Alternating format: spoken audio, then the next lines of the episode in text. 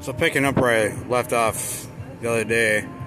So after the after my reputation started like ramping up once everyone realized that was actually me that did that, you know. Smallest youngest kid throwing a kid in the hospital for defending a friend, beating up a bully. Um, people kind of looked at me a little differently. Hell, I looked at myself a little differently. I realized what I could do, but I remember I think it was that same year. Um, this other kid, this kid name was Jeremy, Jeremy Kula actually, and uh, he was fucking with one of my friends. So me and my buddy made a plan, and we're like, you know what? You're gonna grab him, and I'm gonna punch him right in the face. So we wandered around the hallways. We found him. He grabbed him from behind, kind of locked his shoulders, and I and I rolled right up and I ended up hitting them so hard in the face that they both like went back like three feet into a locker. Funny thing is, me and that kid Jeremy after that kind of became friends, which I didn't see it coming. But you know, as we hung out more outside of school, and you know, I realized he was kind of a thug like me, except he was worse. I remember one, I think it was like in eighth or maybe ninth grade, a few years later he came up to me one day and he was like, Hey James, you want a car? I'm like, What? He goes, Yeah, I got like nine cars. At first, I'm like, Yeah, whatever. Bullshit, you don't have any cars.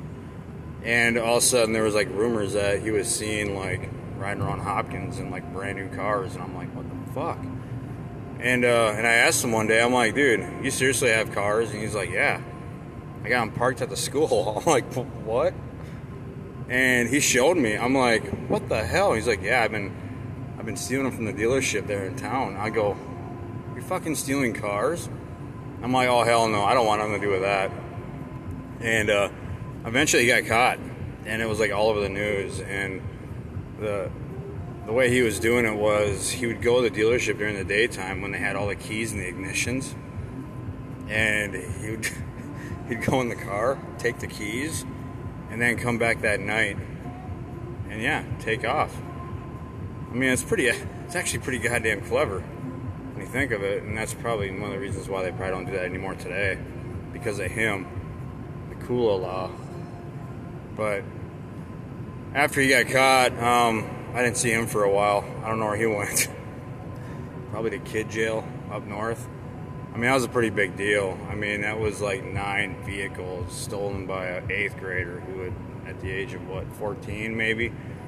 So that was a pretty exciting time there. I'm, I'm actually really glad I never got myself involved because something like that carries with you forever, I, I believe. And uh, yeah, so that was that, that that there was kind of like innocent trouble, but he went his way, I went my way, and I think I did see him eventually down the road working at working in the cities. I ended up working with him, and he was in kind of a leadership role. And I mean, obviously, you know, re- reinstitutionalized. But it's kind of weird how we met off them, you know, grounds. You know, where I ended up socking him in the face because he was kind of being a dick to kids, and well, just goes to show you never know who you're going to run into down the road. And that's why I think treating everyone, I mean, just it kind of goes with my morals in life. You know, you treat everybody with respect, regardless, because you never know down the road. You may could you could end up working for the person, or you know, it's just I don't know. People change over years and time, and things happen for a reason during moments that we can't always explain or understand, and that's why I don't live my life with grudges or hatred. Just accept things for the way they are and move forward. In my opinion, that's probably the healthiest way to live. I know some people that live every day of their life with hatred and grudges, and it's like, what do you really get out of that? I mean, it's freaking exhausting for one, and you can't let go. If you can't let go of something, then you're not living. And if you're not living, well, you don't live with color in your life, I guess. But so moving forward from that, um, I, I really didn't get any more fights after that. I think that was literally the only two major fights I was ever really in. I, it just wasn't me, and it wasn't the reputation I wanted either. I didn't want people. I didn't want people fearing me, and I sure didn't want that reputation that I was out to kick everyone's ass either. Because I mean, no one likes some people, and I just, I just didn't thrill from that power or whatever, or that reputation. Instead, I just more or less got along with everybody, and I mean, I had a lot of friends in school. I mean, I still talk to a lot of them today, and that's where I think it's important that we don't build that reputation of ourselves because people remember that stuff forever. I mean, it sticks with you. I couldn't imagine if I was known as that kid that went around beating everyone up. I mean, that'd be a pretty lonely life right now. No one would want to talk to you. No one would want nothing to do with you. So, I mean, that's. But at the same time, I've always been more passionate helping people. I, I feel like I get more out of that than I do anything else. I mean, I remember when I was a kid, I was uh, walking around in the cities with my brother and I think some friends, and I had a homeless lady. I, for whatever reason, I just like came across like twenty dollars. I, I, think I might have, I might have. Uh, I used to go around collect Cadillac ornaments, and I think during payday, after dropping several off, I had some extra money, and I had this homeless lady ask me, beg me for money. And at first I was like, fuck away from me. And then I, for whatever reason, I just felt like, you know, why not? And I ended up giving her $20. And for whatever reason, that feeling of helping to me was more valuable than going to a store and buying something I probably didn't need. But I mean, that's just who I am too. I, I thrive off helping people in need to me it's more rewarding and maybe that's why my choice is joining the service and volunteering to go to Iraq and everything else. I mean it's just want to do my part. It's just kind of to me it's just more rewarding actually being able to do something and have something to stand for. I mean and that's kind of what I did in junior high. I stood up for kids who were bullied. And I think it honestly had a pretty big impact because I seriously after I uh, beat the hell out of that one kid and you know stopped my friend Jeremy from fucking with people, I honestly don't recall there ever being any more bullying in that school because I kind of had the reputation I'd seek you out and. I mean, did that have a good? Did that have a positive impact? Maybe. I guess we'll never know. But after junior high and several, uh, I want to say mistakes, experiences is probably more or less the word. Then it was on the newer grounds of high school. So just circling back to some of the things in junior high. Um, if anyone ever like saw a kid in like a a warming house, like a skating rink, trying to steal cans of soda by shoving their arms up there and grabbing them, well, that that would be me. I was that kind of kid. Always looking for free shit. And uh, I remember one time I was at a skating rink. And it was really cold. And I, I brought my school bag with me. Because I had only one reason to go there. And that was to steal as many cans as I could until I got caught. Well, I think I walked out of that warming house down the street from my house. I probably walked out of there with at least I don't know, a dozen plus cans of soda until the person that works there kind of looked out of his office and saw me with my arm halfway up in the machine. And he yelled at me, and of course, I hightailed out of there. Well, I remember like during that spring, when we were on spring break, I remember a buddy of mine, me and him went down to that same uh, warming house, and for whatever reason, we were kind of fucking with the warming house. There's nobody there working, and I was trying to break into it.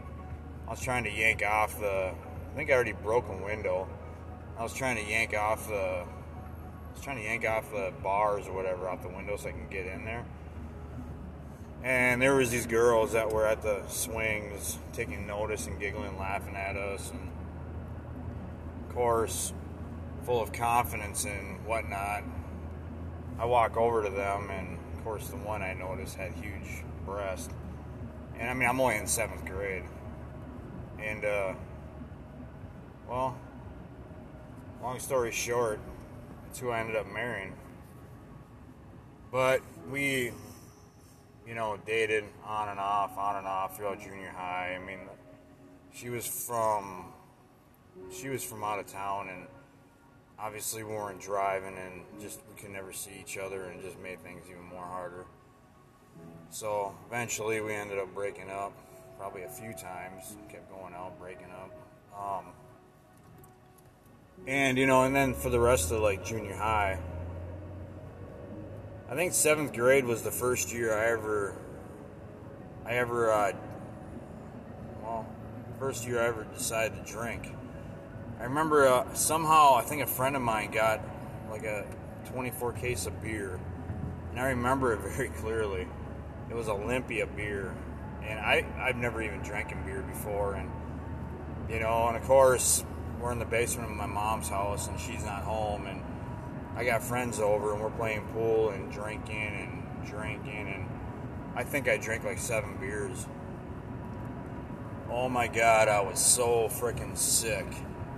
I mean, I had a lot of fun up until the point where the room started spinning on me and everyone left, and I was in my mom's basement puking in the toilet. And I remember she came home and she could hear me down there puking my guts out. And I, I can still hear her voice screaming out, you know, she smells beer. And yeah, there was me. Little seventh grade James fucking puking his guts out. And I, and I swore from that day forth I was never going to drink again. Well, then the next year in eighth grade, I got a, you know, me and some other friends decided one night, maybe it was ninth grade. Well, he got a bottle of Southern Comfort, and I got some beer. Again, you know, two years later, I figured I learned my lesson and I'd be more careful this time. But I didn't realize you're not supposed to mix beer with Southern Comfort. And me and him drank the entire bottle and drank all the beers and I remember that night. This time we weren't in my mom's house. This time we were, I think, at a park, just getting shit faced. And and I remember that we were walking down the streets, checking car doors. The ones that we found open were pissing in the cars, and um, I think he threw up in one of them, and just terrorizing the area. I mean, yeah, that that was my childhood I mean, that's pretty goddamn disrespectful when I stop and think about the stuff that I did. But then I go home and again, I got the spins. My mom, she's interrogating me while I'm throwing up next to my bed, and she actually called the cops on me.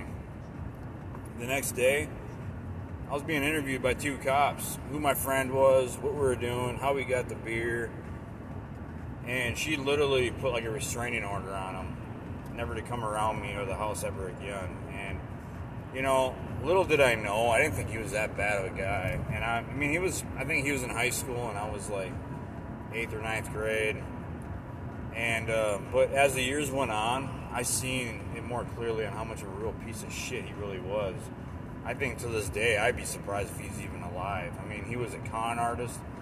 He, you know, he claimed he was some kind of Al Capone fucking scam artist, and yeah, people like that in the cities don't live a long life. In fact, they end up fucking over everybody they know eventually, and eventually end up getting themselves killed by screwing the wrong person over.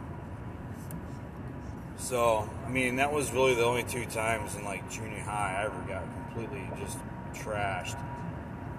And I really, honestly, with my experiences there with alcohol, I just, I did not, I was not a fan of it because every time I drank, I got sick, and every time I got sick, I got in trouble, and I just didn't, yeah. So, and then, you know, and then ended up moving on from junior high into high school, and it was a whole new world. In fact, I was still with the party crowd. I was still with. Uh, I hung on with every clique. I didn't. I was kind of a neutral with everybody. I didn't have a, a favorite, and I had a lot of friends, and I just kind of got along with everyone. Um, between that, working for my fun money, party money, after about six months of no, not even six months. I think I was in tenth grade for maybe three months. Oh, let me refer back. In junior high, seventh grade, I got to meet my principal. Of course, that was after I beat up that kid really bad. And my principal knew my background and my father, and I always wore hairspray in my hair. And this fucking guy always had the suspicion that I would be drinking before school, and I'd show up to school with liquor on my breath. This guy would, like, literally every couple of weeks pull me in his office, do a sniff test. And I remember I finally told my mom, and I'm like, this guy's fucking harassing me. I mean, he, he's labeling me because of our, my dad. And I remember, and she got pissed. I mean, she called him up and was like, I don't know what conversations were ever made, but I remember um, this went on from seventh grade, eighth, ninth, the whole freaking, the whole time I was in junior high. I mean, I hated this piece of shit. His name was Mr. Christensen, and he thought he was a cop and thought he was clever and always thought he had all the answers. And I literally went on my way to make that guy's life a living hell by throwing off stink bombs in the hallway. Um, yeah. Anyway, um, so I remember one time I finally, uh, I think it was in ninth grade, I, I threatened him. I said, you know, all through junior high, you guys have been harassing me because of my dad, because, you know, the way he died, and fuckers are stereotyping me, making accusations that I'm drinking before school. I don't even like drinking. And, uh, well, I threatened to call the news agencies after him. I mean, we didn't have Facebook then, never even existed. And that kind of stopped after that and then I then I grad then I got out of junior high and went to high school, and uh, I remember there, this son of a bitch, literally moved from junior high where I was going and became the principal the high school I was going to, and behold, what's he do the first freaking year I'm in high school? Know, James of the office, and I'm like, gee, I know what this is about. No, I haven't been drinking. And that son of a bitch actually made me do a breathalyzer. So, I mean, I, I, pretty much stopped going to school at that point. I just kept working, kept partying. I'd go to school maybe three times a week. I just gave two shits about high school. I didn't try. I mean, I would go to school kind of fucked up from the night before, but whatever. And, uh, and eventually they called me in the office and they kind of gave me an ultimatum. They basically told me that I have one of two choices. Um, either I drop out of school or they're going to kick me out. And of course, the smartass I was, I asked them what the difference was because I won't be coming back. When they said, well, if we kick you out, you're no longer welcome back. If you drop out, you can come back next year and start back off at 11th grade. And I'm like, that's the stupidest deal I ever heard. And I took it. I, I dropped out.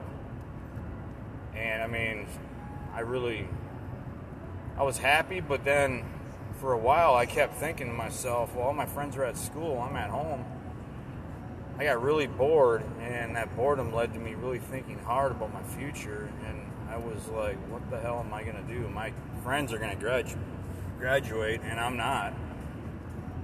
And it really got to me. And then came 11th grade. I, I got serious. I, I really, I wasn't going to be that person. And I asked, you know, in school, what do I need to do to get, you know, to graduate on time? And they basically laid it out for me. Like I had to go to two different night schools I had to show up every day, and I'm like, okay, well, what about test? They basically said, regardless of what you do on test, your attendance is what matters most. So I just showed up, and it really wasn't that hard. I stopped partying as much, and I started focusing more on school. And and during high school, I didn't have a really good driving record. In fact, every year I had my license, I got letters from the state threatening they would yank it because I had so many tickets on my record from speeding and passing and no passing. And I mean, I was not a good example of a driver in high school. In fact, I was probably the worst example because I sped everywhere and I got there recklessly and I didn't care until I started paying my own insurance and realizing I was paying 300 a month just for liability. So I asked my insurance company, what do I need to do to get my insurance lowered? And they basically told me I need to get to the A or B honor roll. And then I asked my school what I needed to do to do that, and they told me. And I started taking my test more serious and started trying to get better grades. And And then uh, buddies of mine I'd party with, well, they were going to high school for half the day and going to this technical college the other half of the day, building houses for building trades. And I actually was like, fuck, I want to do that too. I only have to go to high school for half the day and go to a college the other half of the day. I'm like, that's that's my style. So I did that all through 11th grade and 12th grade. Went to two different night schools, worked part time, making money because I wanted party money, and and I, I bust my ass off, and I ended up graduating on time with my friends, and it really kind of hit me. Holy shit! When you actually try and put effort into things, it actually pays off. I mean, here I went to high school for two and a half years. I graduated on the B honor roll just so I get my insurance down to like 200 a month instead of 300. And every little bit of effort I invested, it actually paid off. And that's when my eyes really started opening to, you know, life. And thinking if I would have just sat in my room, rotted away on my own grief, my life mistakes, and my upbringing, I, I wouldn't be where I am today. But so in a nutshell, you know, it's when you feel you've hit rock bottom, the only thing you can do that's best is start over from scratch, learning from the mistakes you made in the past, and hope for better results. In high school is a whole different story, but I'm out of time.